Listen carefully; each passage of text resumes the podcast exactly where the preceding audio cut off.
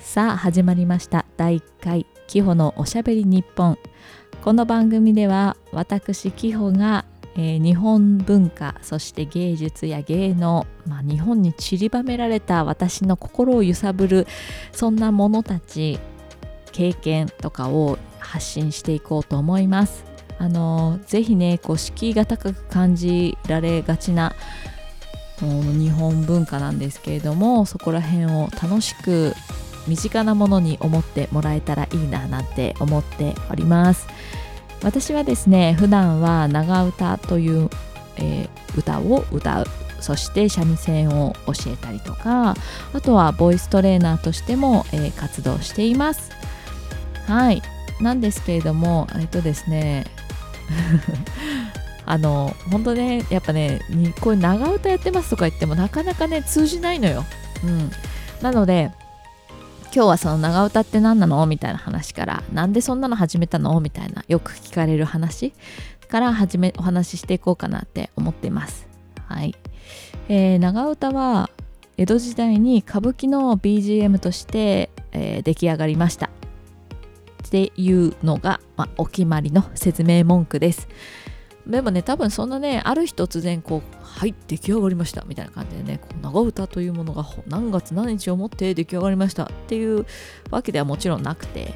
だんだんだんだん出来上がってきたこれはまあ長唄というジャンルと最近呼ばれてるらしいぐらいな感じでだんだんふんわり固まっていってそれがもうほんと何百年とあの時をかけて今長唄として一つのジャンルとして確立してるっていう感じだと思います。うんで、えっと、なのでそう歌舞伎のその BGM って言っても、ね、長唄以外にもいろいろあるんですよ。清本とか時和とか聞いたことあるかもしれませんが。でそれらも全部三味線っていう楽器が伴奏ででお囃子とかが入ります。あの打楽器ですね。ポンポンとかなる鼓とかそういうものが入ってくるわけでございます。であの分業制なんですね。なので長唄の歌方って言われてる人たちは歌を歌ってますし三味線方って言われる人たちは三味線を弾いてます。で私は、えー東京芸大の歌方という歌の専攻を、えー卒業しあの大学院でも勉強しまして修士ですね、えーで、えーとその後プロとして一応活動して、えー教えるということもずっとしております。はい。でですねあの本当にね長唄って面白いんですよ。面白いけど難しいのも認める。うん難しいなんか敷居高く感じるのも認めます。なんですけど本当にね噛めば噛むほど美味しいというかあのファストファストミュージックの真反対という感じでやっぱりね何百年あの残ってきた骨太さは本当に感じますね。であの どうしてもやっぱり今最近その長唄やってますって言ってあ長唄やってるんですねって分かってくれる人ってやっぱり少ないですね。であの、まあ、歌舞伎の話をすると少し「へえへえあ歌舞伎ですか」ってでも歌舞伎も見たことないですって方も結構いらっしゃいますしなんか別にでもその歌舞伎を見たことがないからどうのこうのとか長唄を知らないからえー、とか思うとかそういうわけじゃ全然なくてなんだろうな。なんかあのうんなんか、うん、例えが適切かはわからないんだけどもなんだろうな。なんかすごく好き嫌いとかもしかしたらあるかもしれないけど、まあ、納豆だとして食べたことないんだったら一口食べてみたらみたいな。それでそれからなんかあ納豆ってこういうのなんだっていうインプット。で好き嫌いはまあその後でいいんじゃないって思うしなんかあのそんな感じで、まあ、あのぜひ全く知らない人には一度はね聞いてもらえたらいいななんて思って最近は特にあのお子さんとかにあのそういう場をあの体験できる聞いてもらえる場をできるだけ増やせたらなと思って、えー活動をしております。です、えーそもそも私はなんでじゃあ長唄を始めたかっていう話なんですけれどもよくあのお家であの家族代々やってるんですかって聞かれますが答えはノーです。もうポットで。言うなればポットでです。まああの多くいらっしゃいますね。そういうあのお家がやってらしてっていう方もたくさん確かにいらっしゃるんですけれどもあの私はポットでです。あの本当ピアノを習う皆さんがピアノを習う小さい時にね習うような感じで始めました三味線と長唄を始めました本当にラッキーなことにいい師匠に巡り会えて一番最初からねその師匠のおかげで今まで来たという感じです。うん、本当にねでね何が良かったってやっぱねピアノは練習してるとね母が怒るんですよ。あ違うとか言って「もう一回!」みたいな感じでねこうにわかにやっぱね分かるとねそういうことが起こるわけですよ。だけどもうなんか三味線は何弾いてたって何にも分かんないから親は。何も言われないし 発表会も常になんか「あよかったね」って言われる。もうだからやっぱねそういうのが良かったんでしょうね。もうまずそれが続けられた秘訣だと思ってます。だからね私も自分の子供とかにあんまりそういうなんか言わないようにしようって気をつけてます。まあそんな感じでゆるゆる小学5年生ぐらいから始めて。で自分の声質が長唄には私は合っていたなって思っています。もともとミュージカルとかそういう表現する演劇とかそういうのはすごく好きだったっていうのもまたあってで自分のそのこのちょっと女子の割に低めの声っていうのも、ま、相まって長唄っていうのがこうガチャッとはまったっていう感じですね。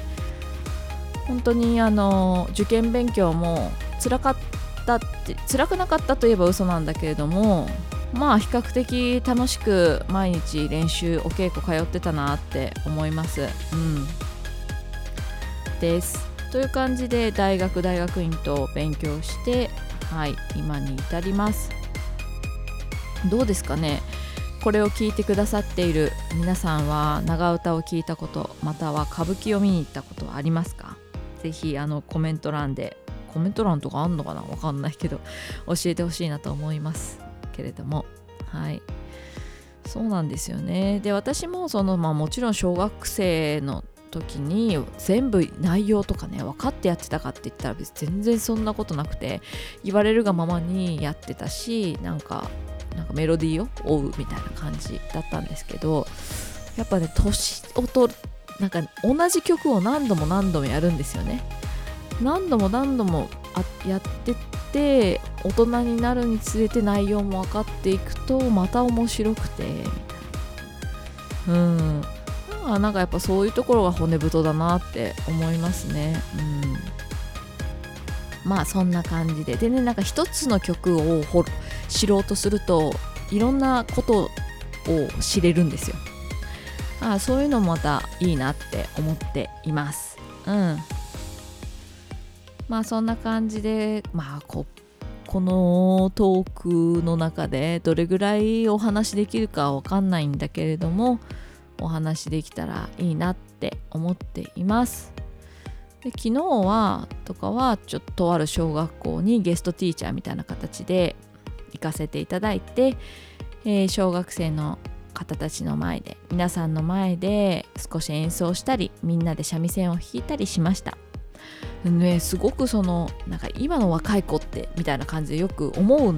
たりするかもしれないですけどやっぱね子供たちってすごいそのスイッチがねちゃんとしてて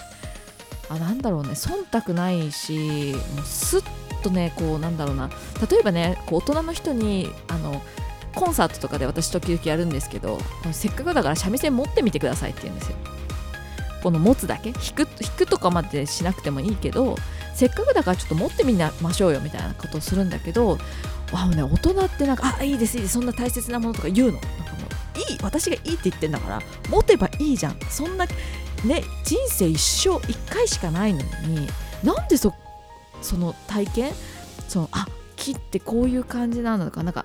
材質とかこういうちょっとずしっとくるんだなとか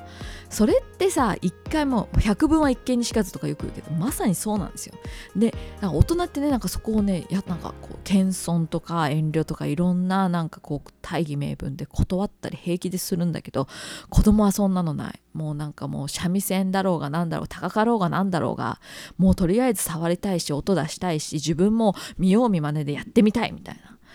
もうでもあれがいいよねなんかすごくいいなって思っただからなんかねその物を大切にするっていうのはすごく大切だし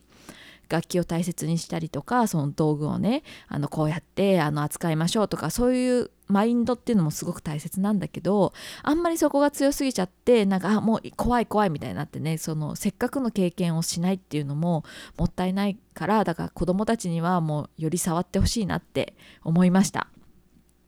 ぜひあの私結構ワンコインコンサートを愛知の方でやっていたりするのでそういう時にはねあの皆さんにもあの持ってみてくださいとかあの時間がある時はねやってるのでそういう時はぜひあの断らずにもうここぞとばかりに持ってみてください。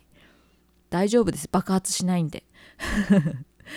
はい。そんなことを思いましたね昨日は。ということで、えー、この番組ではこんな感じで私の日常を絡めた話とかまああんまあんまりね堅苦しい話はするつもりはないんですけれどもなんか今度こういうのがあるらしいよとかそういった話とかもできたらいいななんて思っております。えー、ということでキヨがお送りしましたおしゃべり日本また次回お会いしましょうありがとうございました。